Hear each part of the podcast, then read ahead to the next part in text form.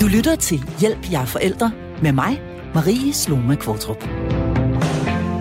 Siden et oplæg om ændrede barselsregler, udarbejdet af arbejdsmarkedets parter, landede i Beskæftigelsesministeriet for et par uger siden, har debatten herret.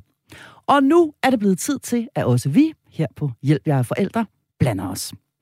For hvad er egentlig vigtigt, når vi taler ligestilling i småbørnsfamilier? Hvad er henholdsvis fars, mors og ikke mindst barnets tag? Hvordan sikrer vi de optimale rammer for et familieliv, hvor begge forældre tager del i barnets liv? Og hvorfor er det overhovedet vigtigt, at fædrene kommer mere på banen i barnets første leveår? Alt det skal vi tale om i dag, hvor jeg har allieret mig med to medlemmer af mit faste panel, nemlig direktør i Børns Vilkår, Rasmus Keldahl, og lektor i pædagogik, Jesper Kort Jensen. Og det er ikke tilfældigt, at det netop er to mænd, som sidder her i studiet i dag. Jeg har nemlig valgt at kalde denne episode for Far og den tidlige tilknytning. Du kan ganske som du plejer ringe eller skrive ind til os de næste 55 minutter. Det gør du enten på telefon 72 30 2 gange 44 eller ved at sende en sms, hvor du skriver R4 og sender afsted til 1424. Velkommen til Hjælp, jeg er forældre. Og lad os øh, starte helt ved starten, om jeg så må sige, nemlig starten på det lille nye liv ved fødslen og, øh, og, og det, der er omkring øh, fødslen. Hvordan ser I to på mulighederne for som far at være øh, tilfredsstillende involveret på det her område? Lad os starte over hos dig, Jesper Kors. Jamen, jeg tror, jeg vil starte med sådan en øh, et, et sådan personlig oplevelse i virkeligheden, fordi jeg synes, det var, øh, det var en ret vild tid, da jeg skulle have mit, øh, mit første barn. Øh, jeg var enormt godt forberedt. Jeg havde læst enormt mange bøger. Jeg havde været på kurser. Jeg, havde, jeg, var, jeg var forberedt på alt, hvad der hed fødsel. Jeg var forberedt på alt, hvad der hed bækkenbund og bækkenløsning og blokader og alle mulige teknikaliteter omkring det der. Og så kan jeg huske at komme ind øh, på fødestuen, og jeg kan huske det der med, eller på fødegangen, og jeg kan huske, at pludselig, efter at der havde været en masse øh, intensitet og en masse, en, en, en masse larm i virkeligheden, og en masse øh, energi så pludselig, så var der et barn foran mig. Mm. Og så var det som om alt ændrede, og så ændrede sig, og så, så forsvandt personalet, og så kom der sådan en knirkende vogn ind med toast og saftevand. Så var der helt stille. og så sad jeg der med det der barn og tænkte, hvad er det her? Det her har jeg ikke nogen uddannelse i.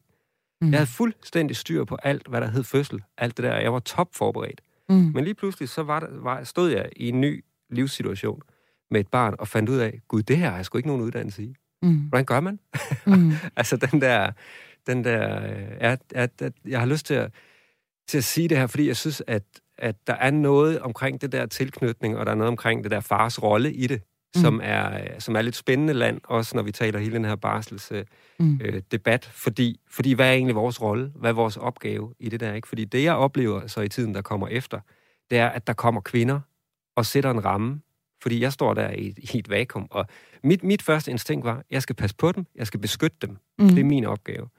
Men, altså men, både din, din kæreste ja, og det lille barn? Ja, lige præcis. Ja. Det, det, jeg gik i sådan en beskytter-mode. Ikke? Mm. Men så oplever jeg, at, at min kæreste og hendes mor og min mor, de alle sammen går ind og definerer, hvordan, har, hvordan starter man sådan en familie. Altså det bliver enormt, det bliver et kvindedomæne lige pludselig, hvor jeg bliver parkeret på et slags sidespor, eller lærer mig parkere på et slags sidespor, for jeg har ingen mm. uddannelse i det her. Jeg ved ikke, hvad der skal ske. Og, og, og der er noget der, som jeg synes er interessant til en start af den her, den her barselssnak og det her med fædres tilknytning. At starten egentlig tit, for mange tror jeg, bliver noget med, at der er nogle kvinder, fordi det har de erfaring med, og det har de set deres egne mødre gøre, mm. at, at så er det dem, der tager patent på det, der hedder tilknytning, og den første tid, og alt det der. Og det er måske også lidt ærgerligt. Og dermed kan, kan, kan faren øh, risikere meget tidligt øh, og, og blive kørt ud på lidt af et, øh, et, øh, sidespor.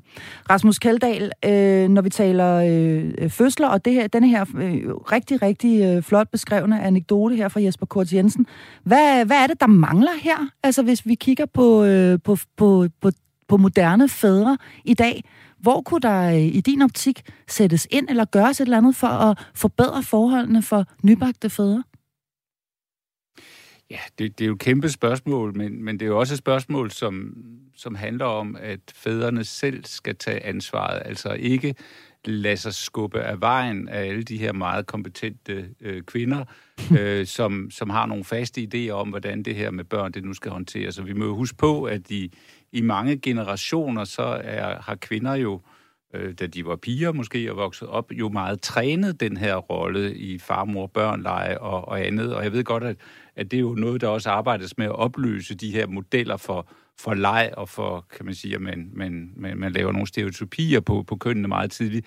Men, men virkeligheden er jo bare, det var den i hvert fald i meget af min, min egen generation, at, øh, at der kom rigtig meget indlejet øh, kompetencer, mens vi som mænd kom med nogle andre kompetencer, som mere handlede om at, at sætte nogle rammer, og det kunne jo være at at, at bygge en vugge, eller, eller, eller, eller sørge for, at der var varmt vand i huset, eller hvad det nu var. At, at der lå jo mere ansvar der, så det var ligesom vores komfortzone, mens hele den der kompetence omkring barnet var, var, var mødernes. Nu skal jeg sige, da jeg fik mit første barn, som jo min egen oplevelse med det, der var jeg jo meget øh, altså ung far, vil man nok sige i dag, 25 mm. år.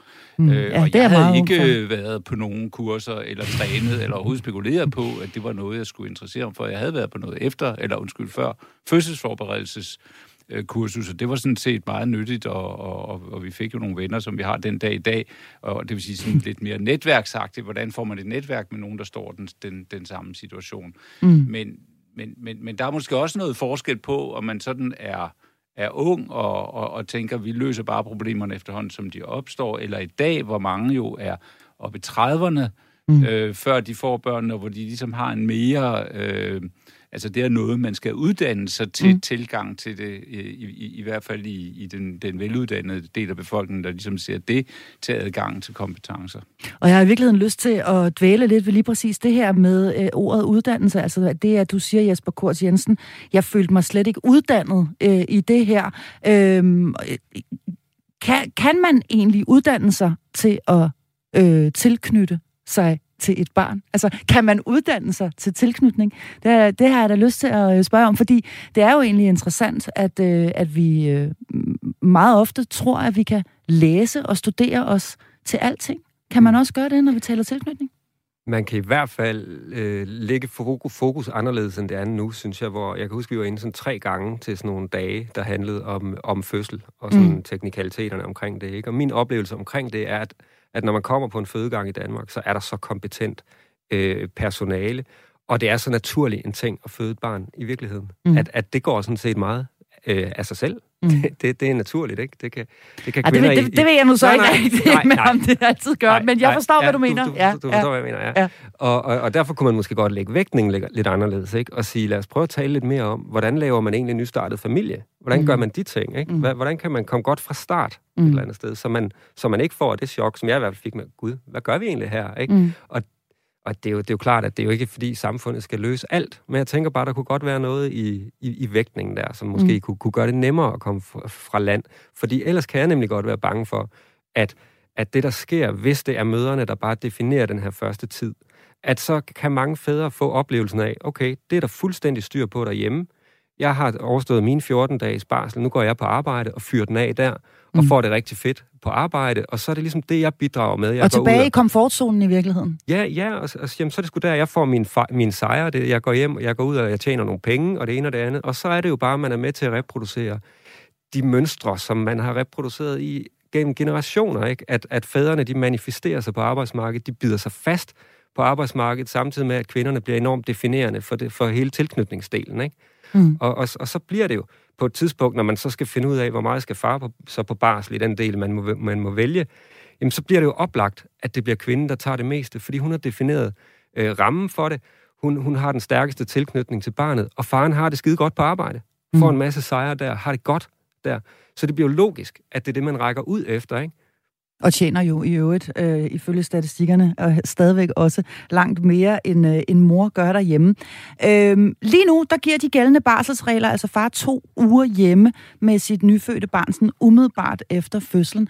Er det overhovedet nok? Altså hvis vi, øh, nu, nu, nu, nu har vi den store øh, konstruktive hat på her. Er det, er det overhovedet nok? Altså øh, nu, nu, nu siger du Jesper Kort, at jamen, så er man lige hjemme de der første 14 dage, hvor alt ligesom er en boble. Øh, og den boble er jo vidunderlig og fantastisk, og det vælter ind med blomster, og, og man øh, har kaffegæster og, og alt det der, og det er hyggeligt.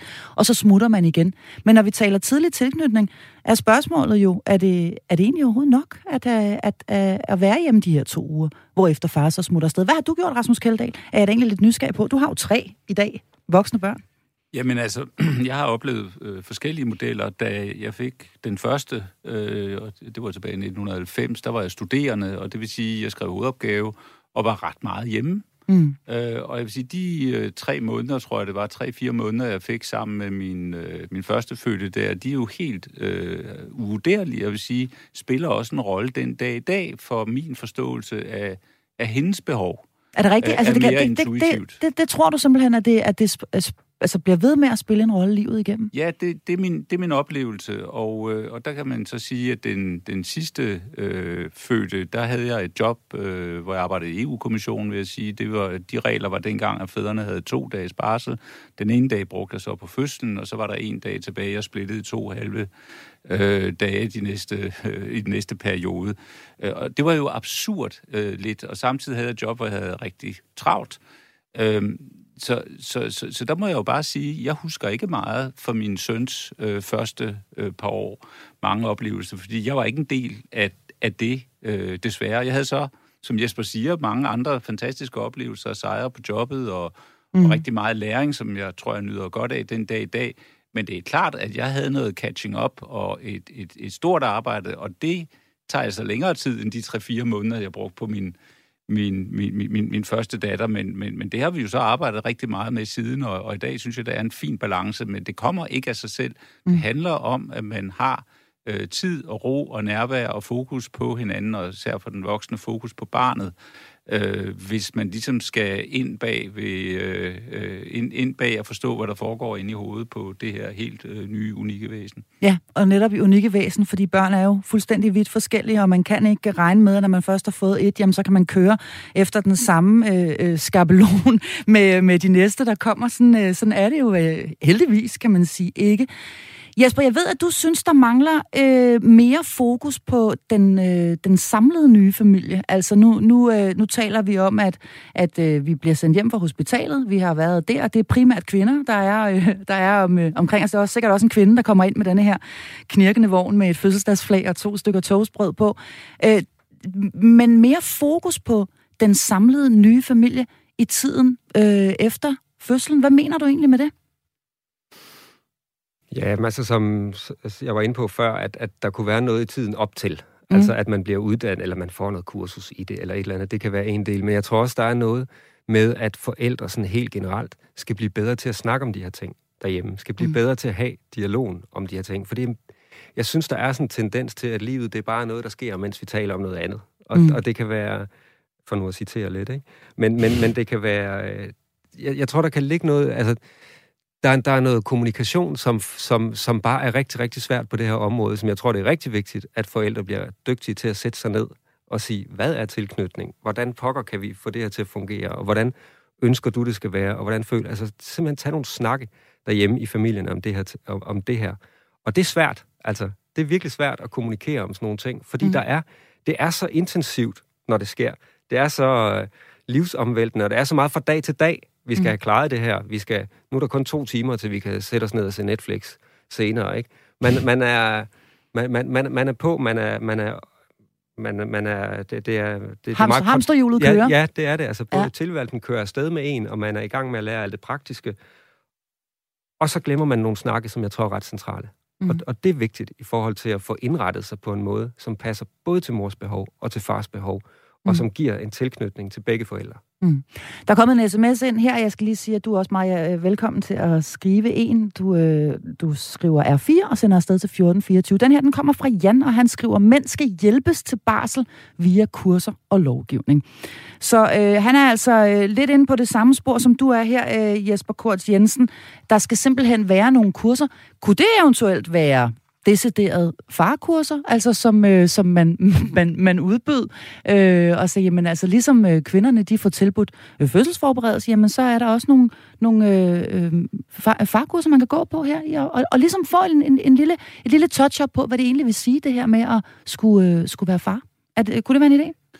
Øh, altså, jeg, jeg tror, vi, vi, vi går jo ind i en verden nu, hvor øh, man kan sige, også familieformerne opløses, altså det, så, om man kan være medmoder og medfædre og, og, og så videre. Mm. Så, så jeg tror egentlig ikke på, at, at, at tiden er til sådan en opdeling i nogle kønsspecifikke kurser, øh, om noget. Mm. Øh, jeg, jeg tror på, at forældrekurser kan være en, øh, en god ting. Øh, vi ved, at, øh, at, at øh, når man skal være forældre, er man meget motiveret for mm. at lære noget. Man er meget motiveret for at lykkes. Mm. Man er egentlig også meget motiveret for at beskytte sit parforhold. Og, øh, og, og der viser statistikkerne jo desværre, at det er, mens børnene er små og ret hurtigt øh, efter fødslen, at øh, forældre bliver skilt, selvom det er der, de måske har allermest brug for hinanden. Så der er meget, der er ligesom meget vilje, og det mm. synes jeg, vi skal udnytte. Og der tror jeg bare, hvis man sådan som, som nogle sure gamle mænd kunne sige, det behøver vi ikke, og i min barndom, der klarede vi det, og vi spurgte bare hinanden og sådan noget, så skal vi være opmærksom på, at det, det der hvor der før var et netværk af kvinder og mænd og, og, og andre, som måske også var mere hjemmegående, og man havde mere tid, og der var nogle bedsteforældre, der ikke var på arbejdsmarkedet nødvendigvis. Det mm. er der ikke så meget i dag. Mm. Og, og det netværk, øh, det er så, dels er det jo meget konserverende i forhold til nogle gamle normer, øh, og dels så er det egentlig gået lidt i opløsning. Mm. Og derfor har vi jo brug for nogle institutioner, som kan tage ansvar for noget af det, og fylde viden ind, og noget nyttig viden og noget brugbar viden ind i hovedet på, på, på de kommende, øh, kommende forældre. Og derfor er kurser mere relevant i dag, end det har været tidligere. Øh, uddannelse og bøger, og heldigvis har vi jo også en befolkning, der sådan samlet set er bedre i stand til at og, øh, og, og altså er mere veluddannet og vant til at lære nye ting i, i dag. Ikke? Så mm. vi har jo nogle gode chancer som samfund, som mm. jeg synes, vi skal udnytte i forhold til at ruste de her nye familier bedre, og det, og det må gå ligeligt til, til mor og far. Og jeg synes, mm. jeg synes det er en vigtig pointe, du har med, at, øh, at, at det er altså kærlighedsbørn, der bliver skabt i dag. Det handler ikke om at reproducere familiens behov, vel, eller få en ny lærling til slagterbutikken. Det er kærlighedsbarn. Det er kærlighedsbørn, vi har i dag, og der står masser af fædre og mødre og parat til at ville virkelig det bedste. Altså, mm. det er bare, vi kommer bare til at havne i nogle mønstre og nogle strukturer, som minder rigtig meget om vores forældres, fordi at vi ikke kender andet end det, vi har set og det, vi har oplevet. Og når vi pludselig står i det, hvad er det så, vi skal kigge efter? Mm. Og så kigger vi efter vores egne forældre. Hvad gjorde de? Og så pludselig så er vi inde i en, i en bevægelse og et mønster, der ender med, at vi en dag siger, Gud, jeg er begyndt at lyde som min egen far, mm. eller jeg er begyndt at lyde som min egen mor. Og spørgsmålet er, hvordan, hvordan om man, det? og spørgsmålet er, om man overhovedet kan komme uden om, øh, om lige præcis den der. Jeg kender den i hvert fald kun alt for godt for mig selv, og det skal jeg lige skynde mig at sige, hvis min mor hun lytter med her, det øh, gør øh, heller ikke noget. Øh, vi har fået en øh, interessant sms, synes jeg, som jeg lige smider i hovedet på jer. Den lyder sådan her. Igen prøver man at intellektualisere sig igennem faderskab. Brug dog hjertets intelligens, hvis I ellers ved, hvad det er. Venlig hilsen, Farid. Hjertets intelligens. Vi intellektualiserer simpelthen for meget, mener Farid her. Hvad siger du til det, Rasmus Kaldag?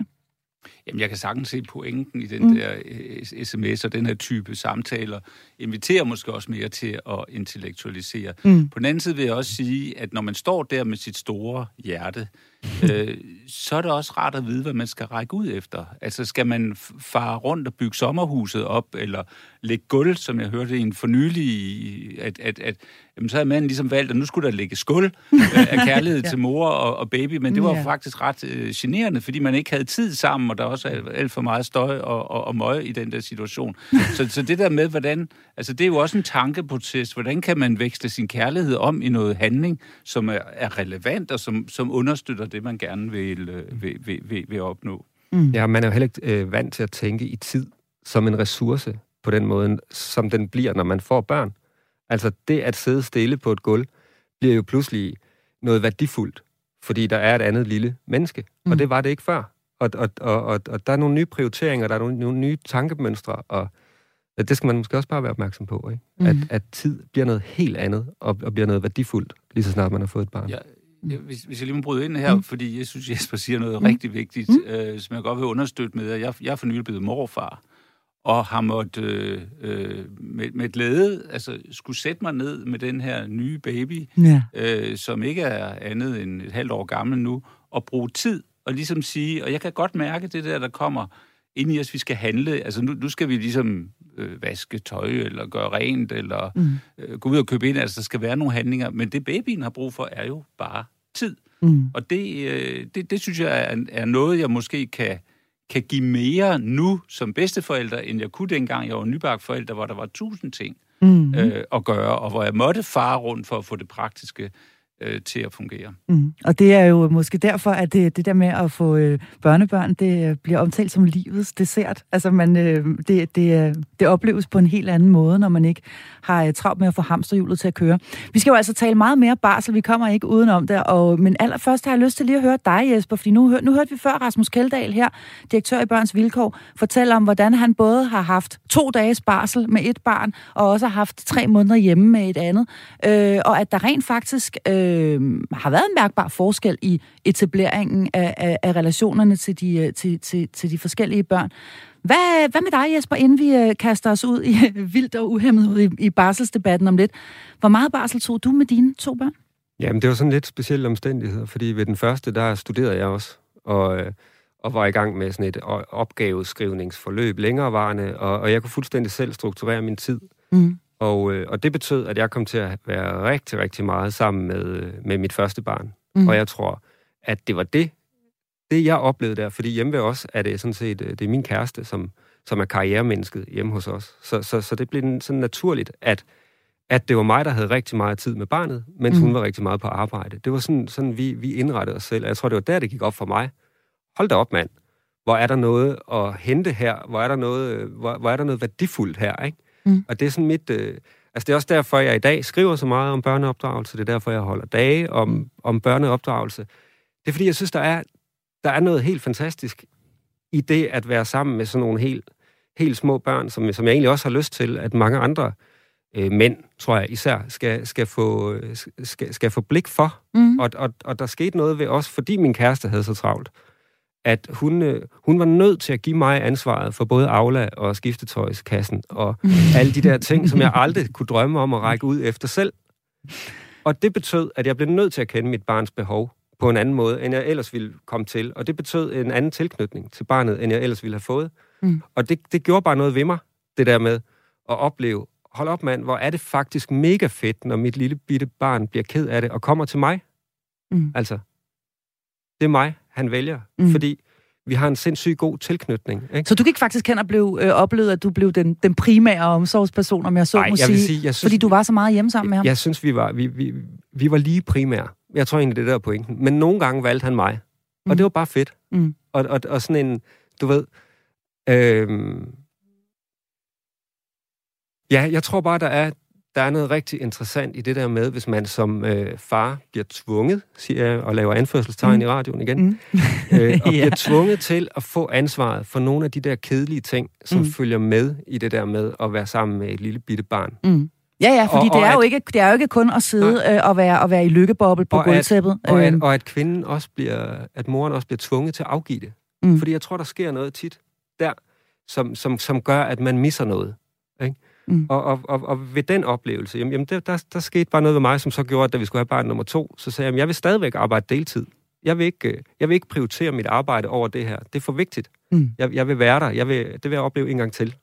Vi har simpelthen fået en sms ind her, og det er vist øh, i, den, uh, i kategorien en, øh, øh, det, der må betegnes som værende en, øh, en opsang. Den lyder sådan her. Det bliver der værre og værre. Skal mænd, nu skal mænd nu til at gå på et farkursus? Det kan på ingen måde sammenlignes med fødselsforberedelse. Jeg mener, at der er alt for meget snak, diskussion og jabberi iblandt kvinder, og nu begynder mændene sørme også. De føler sig vel presset, skal alt forhandles og diskuteres i det uendelige. Og den kommer altså fra Inger. Jeg smider denne her opsang direkte ud i hovedet øh, på jer. Begynder mændene nu også? øh, Jesper Korts Jensen, skal, øh, skal og snakke og vil diskutere det hele i en lang øh, uendelighed? Ja, det kan godt være. Jeg håber ikke, at jeg har givet indtryk af, at jeg tror, at løsningen er et kursus, fordi det tror jeg aldrig, løsningen er. I hvert fald ikke alene. Men jeg tror, at det er, det er vigtigt, at mænd får et sprog for det her, og får talt med deres... Øh, med, med, får talt med møderne om det. Altså, det tror jeg virkelig. Altså, jeg mm. tror, der er noget, noget at hente i, og, så, så man kan få øh, skabt de tilværelser med små børn, som, som gør, at man er stillet reelt lige, mm. og som er Mm. Ja, og jeg vil gerne sige uh, her uh, på, uh, på vegne af programmet her, Hjælp jer forældre, jeg synes, det er dejligt, at uh, fædrene de gerne vil tale om alle de her ting. Der er kommet endnu en sms, den uh, smider jeg over i hovedet på dig, Rasmus Kjeldahl. Den lyder sådan her. Skal staten nu også ind i børneværelset? Er det så akademikerne, der skal hjælpe os med de sunde nye strukturer? Det lyder som Østeuropa før murens fald. Lad os få oplysning, men frie valg og færre institutioner. Med venlig hilsen, Peder. Den får du, Rasmus Kjeldahl. Hvad vil du sige til Peder? Det lyder som øh, Østeuropa før murens fald. Altså, jeg vil sige, at staten har jo på en måde altid været inde i børneværelset. Øh, og uanset om vi beholdt den barselsordning, vi har, øh, eller vi øh, får den nye, som vi jo altså bliver tvunget til af EU, det skal vi jo huske, det er jo ikke sådan en fritvalgsordning, øh, kan man sige. Det er jo fordi, vi vi sakker bagud i forhold til EU's lovgivning på området, jamen så er det jo staten, der går ind og, og regulerer det. Staten er jo også en kæmpestor øh, arbejdsgiver. Staten stiller sundhedsvæsen og så videre til rådighed. Så vil sige, staten er jo med her. Mm. Øh, men, men vi skal selvfølgelig øh, finde ud af, hvad er det for nogle roller, mm. øh, staten skal have, hvad er det for nogle tilbud, staten skal have, og hvad er det, vi selv skal gøre ved, ved forældre. Altså en af de svagheder, der er når vi nu diskuterer det her med, med, med uddannelse af, af, af forældre, det er jo lidt, at man rammer jo ikke nødvendigvis dem, der har størst behov. Mm. Øh, man rammer jo typisk nogen, der i forvejen øh, er veloplyste og veluddannede og, og kan orientere sig bredt, som så også lige har overskud til at, mm. og møde op på aftenkurs, og også føler, at de skal gøre sig gældende på sådan en kursus med nogle kvikke og kloge øh, be- bemærkninger, øh, som, som er socialt acceptabelt. Mens nogle af dem, som måske har færre ressourcer, måske har det allerstørste behov for uddannelse, de melder sig typisk ikke til det. Mm. Og det synes jeg faktisk er et, et sted, hvor staten, eller hvem det nu er, kommunen, som det jo er i praksis, mm. altså virkelig bør overveje, hvordan kan vi nå nogle af dem, som, som ikke har læst for eksempel om tilknytningsteorien, men kan have mm. kan have meget glæde af at vide, at, øh, at tid og nærvær og at det at kunne spejle ens børn og, og, og alle de ting, som, som skal med for at lave en god tilknytning. Altså bare få noget fundamentalt viden om det. Det kan også bare være at se nogle videoer, hvordan det fungerer. Der har vi i Børns Vilkår jo faktisk en del videoer, øh, som er meget anvendt nu. Øh, men, men det her med at tro, at viden er skadeligt, altså det er det jo ikke. Viden mm. er rigtig nyttigt, men det er klart, at vi skal have viden frem til dem, som har brug for det. Og det er faktisk en kæmpestor udfordring. Mm. Det er jeg meget enig med dig i, Rasmus. Mm. Du lytter til Hjælp, jeg er forældre. Ja, vi taler altså far og den tidlige tilknytning i denne uges episode af programmet, hvor jeg har to faste medlemmer af mit panel med mig, nemlig lektor i pædagogik og far til to, Jesper Kurt Jensen, og direktør i Børns Vilkår, og far til tre, Rasmus Kjeldahl.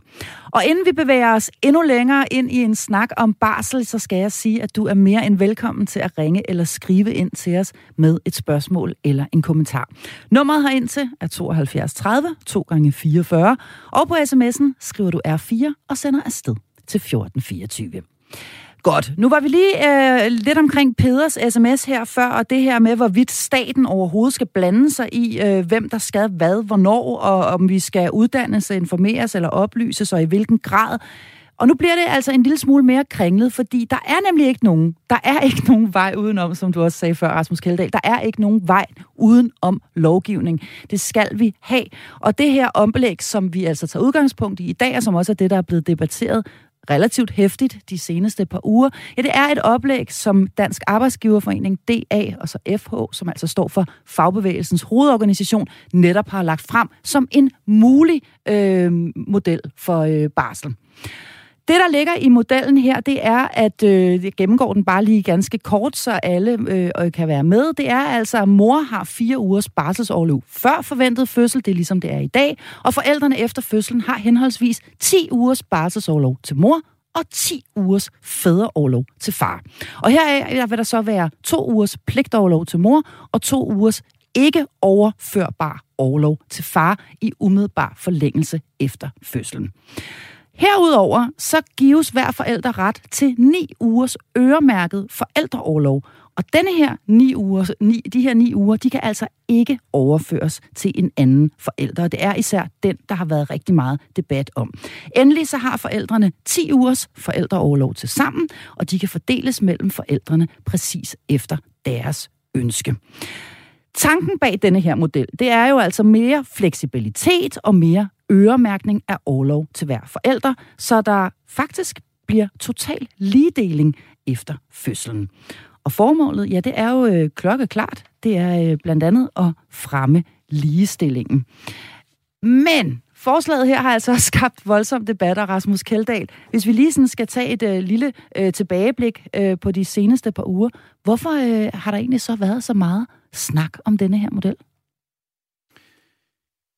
Jamen, altså jeg synes, når man læser debatten, og jeg ikke kunnet nå at læse det hele, for der har jo været overvældende meget øh, debat, mm. jamen så er det jo, der er jo tale om en, en magtkamp. Øh, mm. Øh, der er jo tale om øh, en gruppe kvinder, for eksempel, der føler, at de må afgive et øh, privilegium, at de må afgive noget, som var vigtigt for dem, eller de havde glædet sig til, men ofte er det jo kvinder, som, som har syntes, at det var den det var helt fantastisk, og de ville ikke have givet en uge fra sig, og det vil de så kunne se, man gør nu. Så er der også dem, der siger, øh, Nå, jamen, så får børnene, så forældrene, fædrene vil nok ikke tage det her barsel, og så bliver der bare kortere periode alt i alt. Det er jo dem, der ligesom siger, at vi, vi tilpasser os ikke til den, til den, den, den nye lovgivning.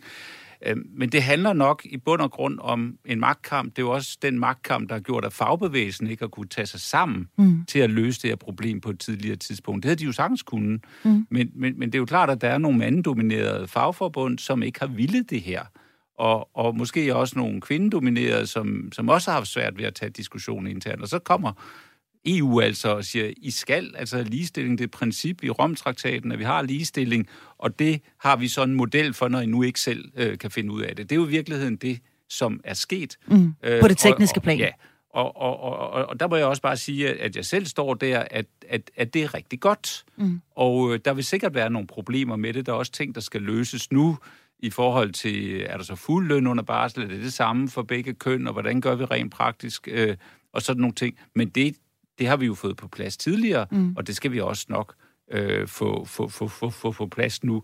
Øh, alternativet, hvad er det? At, at danske mænd fortsætter dem i Norden, som tager sig allermindst af deres børn.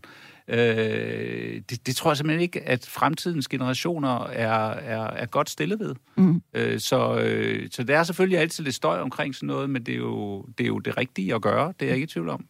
Der har jo været utrolig mange forskellige argumenter øh, på banen, og øh, der har også været gang i øh, dette programs Facebook-gruppe her i den forgangne uge. Lad os lige øh, prøve at lytte til et indlæg skrevet af en mor. Det lyder sådan her.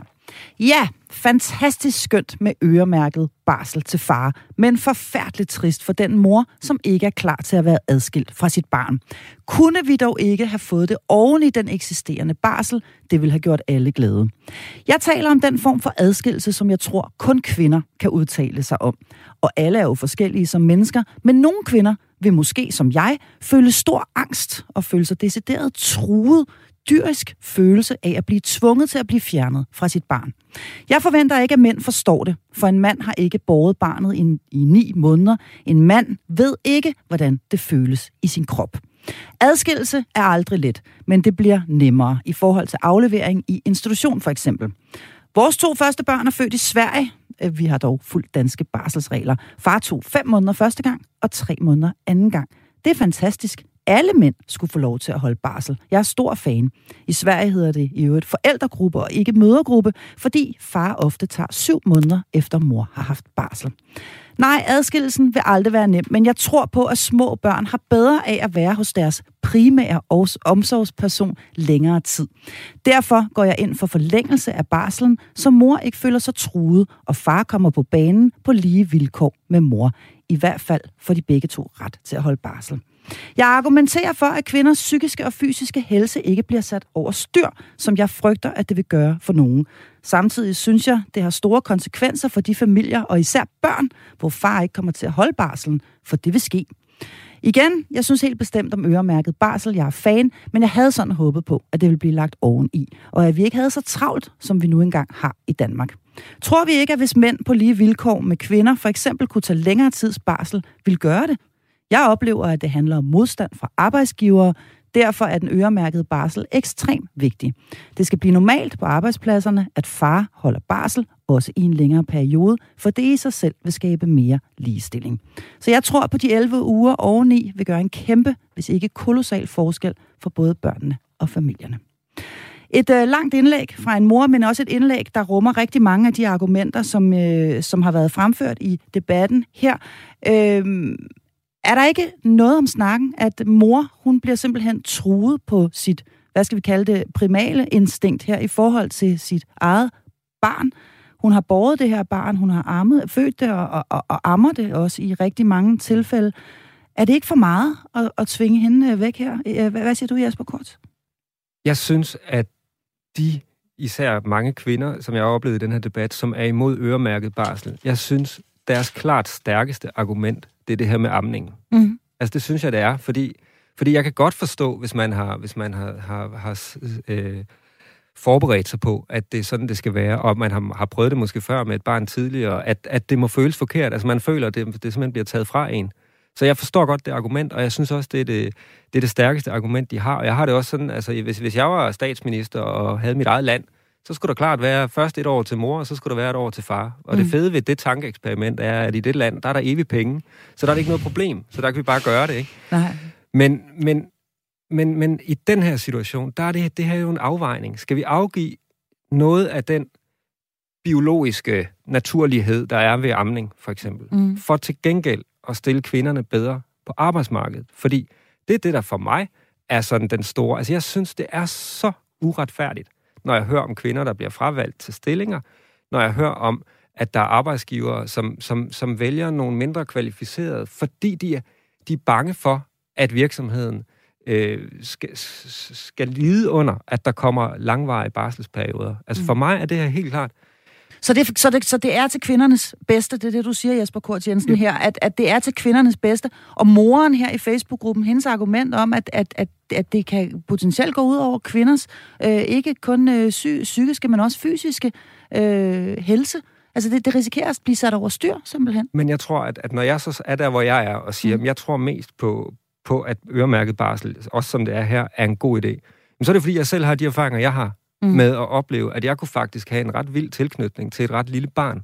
Altså, og, og, og derfor tænker jeg, jamen ja, ja, altså det gør ondt at lave om på struktur. Men du havde også en kone eller en kæreste, som var med på denne her. Hun, du, du, ja. havde, du havde ikke en kvinde, der, øh, som, ja. som gik afsted grædende med mælk i brysterne. Nej. Øh, og, og, som, og som faktisk i virkeligheden øh, følte, at hun gav afkald på noget, som var decideret naturstridigt. Nej, vi, vi, vi, vi, vi kunne løse det, og vi fandt nogle løsninger. Mm. Og jeg fandt ud af, at der var noget ret vild tilknytning der, som er mm. værdifuldt med et lille bitte barn. Og, og, og det er derfor, jeg stiller mig der, hvor jeg gør, tror jeg. Det er at sige, jamen, vi, vi kan vinde noget i forhold til at få noget federe, federe, federe tilknytning, mm. samtidig med, at vi kan give kvinderne nogle bedre muligheder på arbejdsmarkedet. Mm. Fordi jeg synes, det er mega uretfærdigt at blive fravalgt til noget på grund af sit køn. Mm. Hvad siger du, Rasmus Kjeldahl? Jamen, jeg, jeg synes, det, det er virkelig et, et godt bidrag til debatten, for det, mm. det rummer så meget. Øh, det gør det nemlig. Også noget smerte, øh, som, jeg, som, jeg, som jeg virkelig godt forstår. Øh, før øh, her til morgen, før jeg skulle ind i den udsigt, så ringede jeg til min mor og spurgte, hvor meget barsel havde du egentlig, mm. øh, da jeg øh, blev født? Hun havde seks uger. Mm.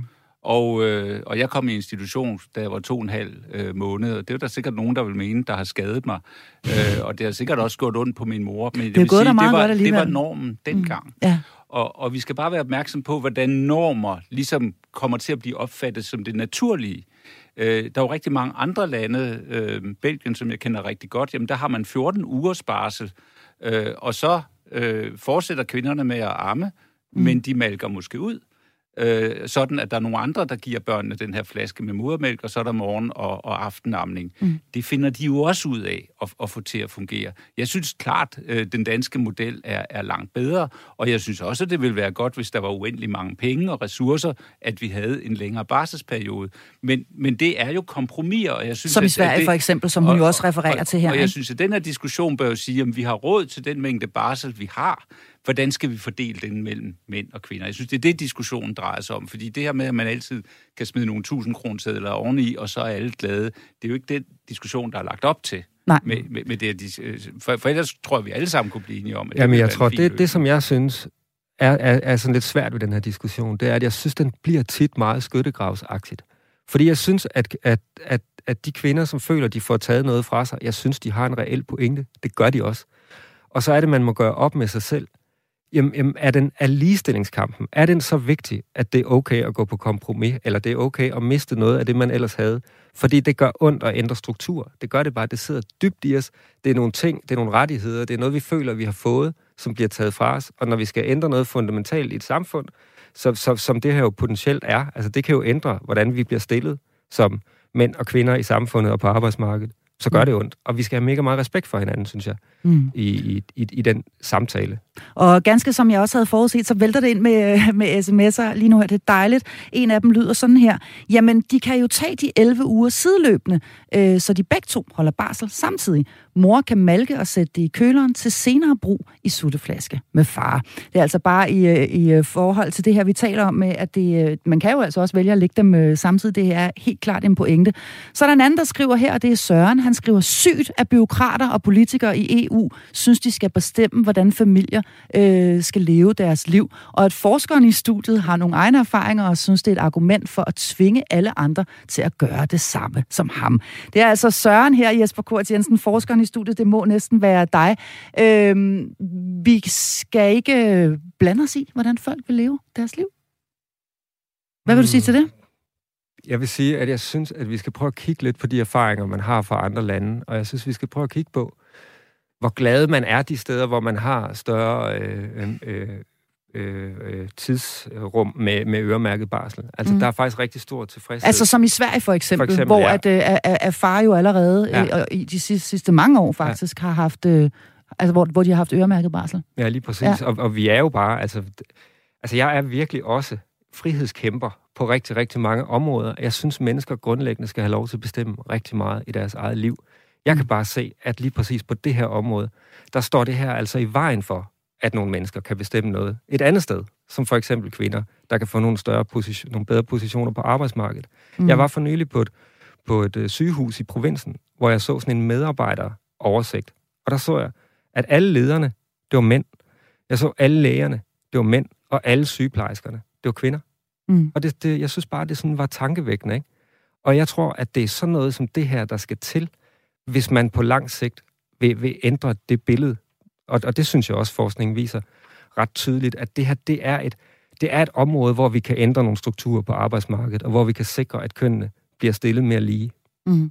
Jeg har lyst til lige at hoppe tilbage til den sms før, og det du sagde, Rasmus Keldahl, om at den, øh, eller den, øh, det indlæg fra Facebook-gruppen, at det også rummede enormt meget øh, smerte. Altså denne her mor, der argumenterede for, at det simpelthen var decideret naturstridigt at skulle øh, forlade et barn, man øh, ammer, så relativt kort tid efter man har øh, født. Hvis vi lige fjerner os fra henholdsvis manden og kvindens perspektiv, men i stedet for at tage barnets perspektiv, hvad, hvad vil du så sige, set med børneøjne, vil, vil være den bedste øh, ordning? Altså, for det første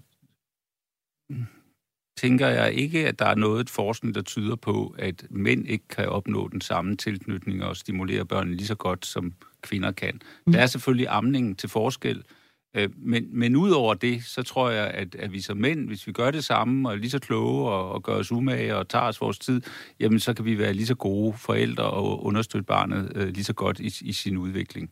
Mm. Øh, det, der egentlig bekymrer mig mest, det er jo det, der sker, når barselsårloven er slut, altså det her med, at vi overdrager til institutioner. Jeg tror, når man taler om den der smerte ved adskillelsen, så er det jo også usikkerheden for, hvad bliver barnet nu udsat for.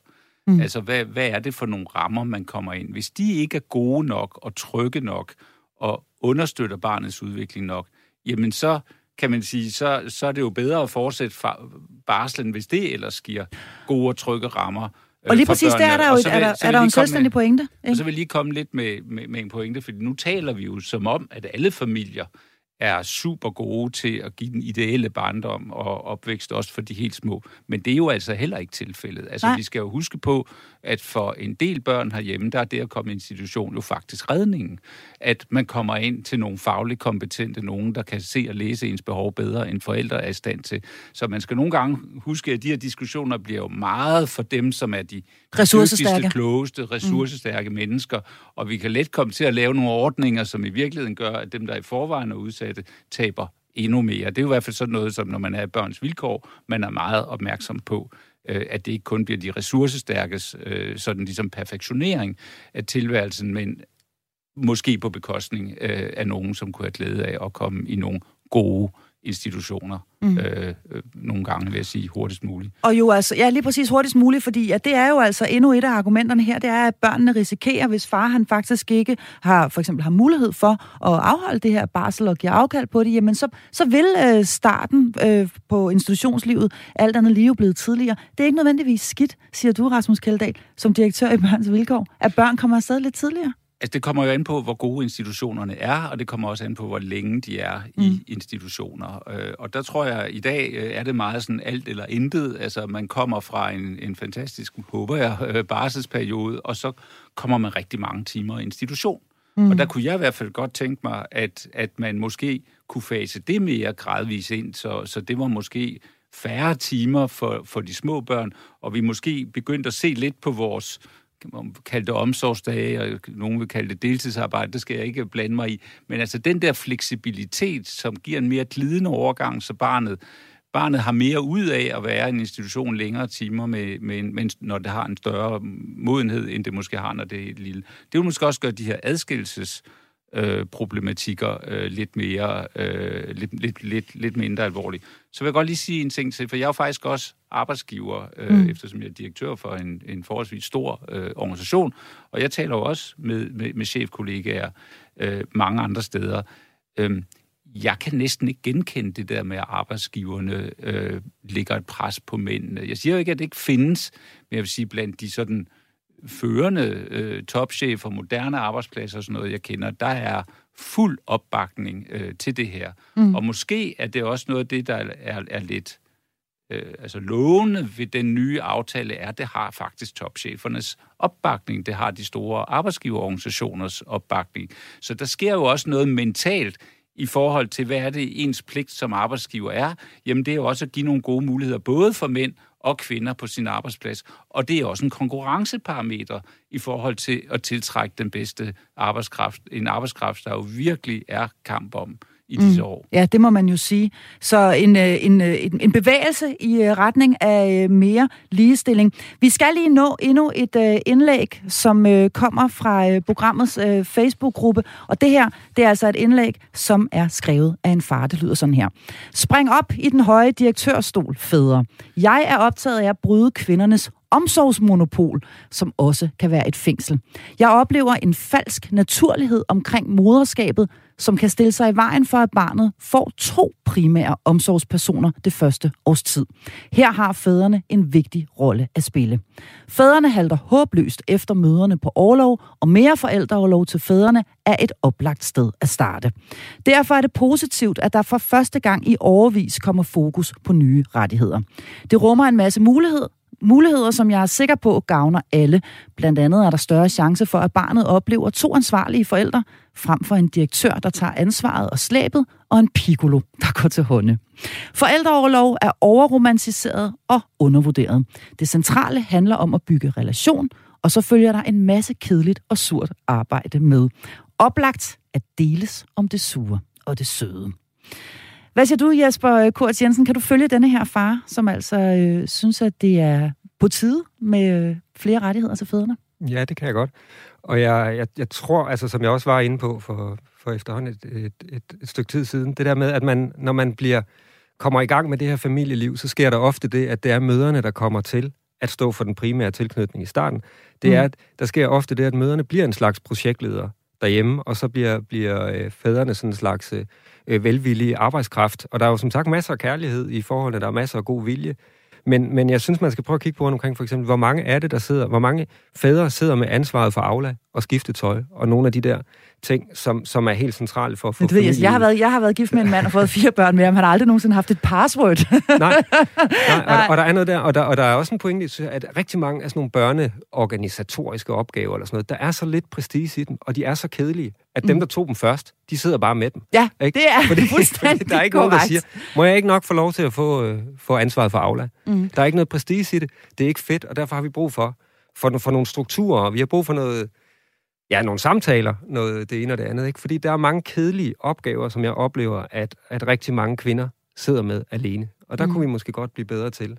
til at dele det der. Ikke? Og de hører jo altså med til det her omsorgsmonopol, som denne her far, han øh, taler om, at det er på tide, at det bliver brudt, og at det jo faktisk også øh, i nogle tilfælde, nu snakker du om kedelige og sure pligter, kan gå hen og opleves som værende noget af et fængsel at være blevet sat i.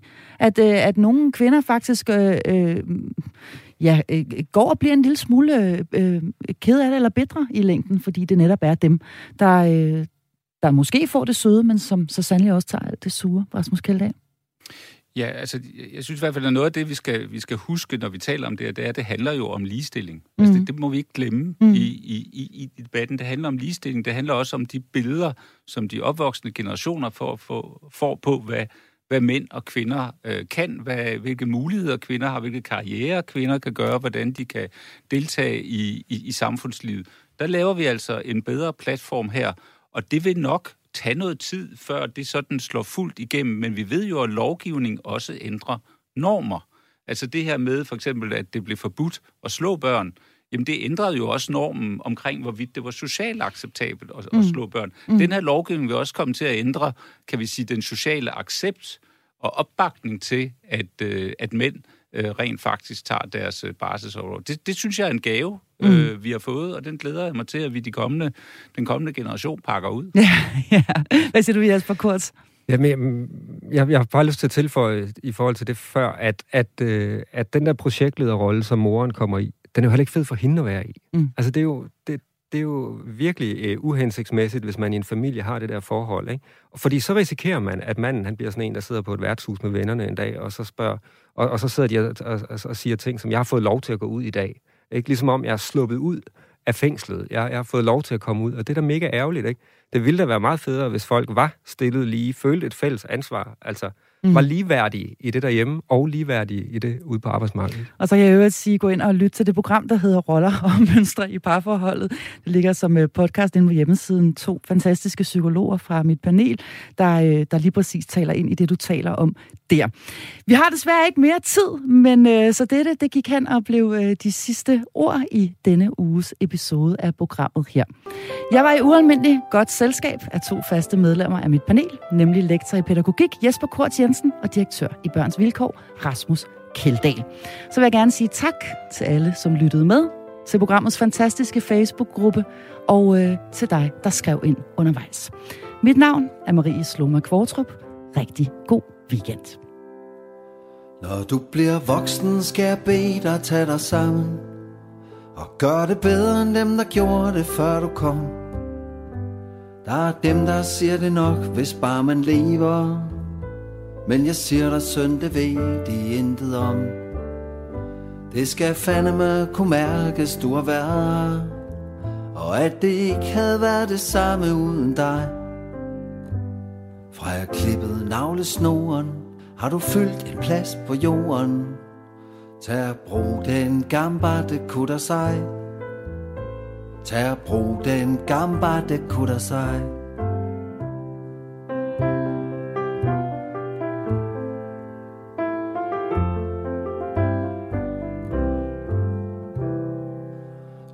Bliver voksen, skal jeg bede dig om at elske. Og elske mere end dem, der elskede, før du kom. Elsk dig selv og elsk dit liv og elsk din kone. Eller din mand, hvis det bliver den slags, du synes om. Husk din tilstand, den er helt på eget ansvar. Hvis bare du elsker, fuck om folk, de elsker dig. Smil lidt bredere end din nabo. Spis dessert og råb da kabo. Elsker leve, gamba det kutter sig. Elsker leve, gamba det kutter sig. Når du bliver voksen, skal jeg bede dig om at kæmpe. Og kæmpe mere end dem, der kæmpede før du kom. Uanset hvad du kan skrive på dit CV For det er din måde at leve på, det handler om. Det er ganske lige meget, hvor du ender. Hvis bare du selv kan se, at du har været på vej, så skid hul i resultater. For din far står altid bag dig. Giv den fuld gas, gambarte kutter sig. Giv den fuld gas, gambarte kutter sig. Og husk, hvis du går og keder dig, så må du fame være kedelig selv slå et stykke med te, så sangen ikke bliver triviel.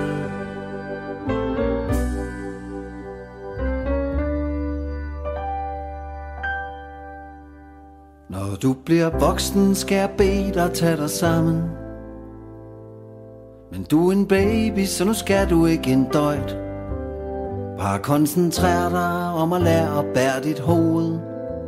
Så kan du altid lære at bære dit hoved højt.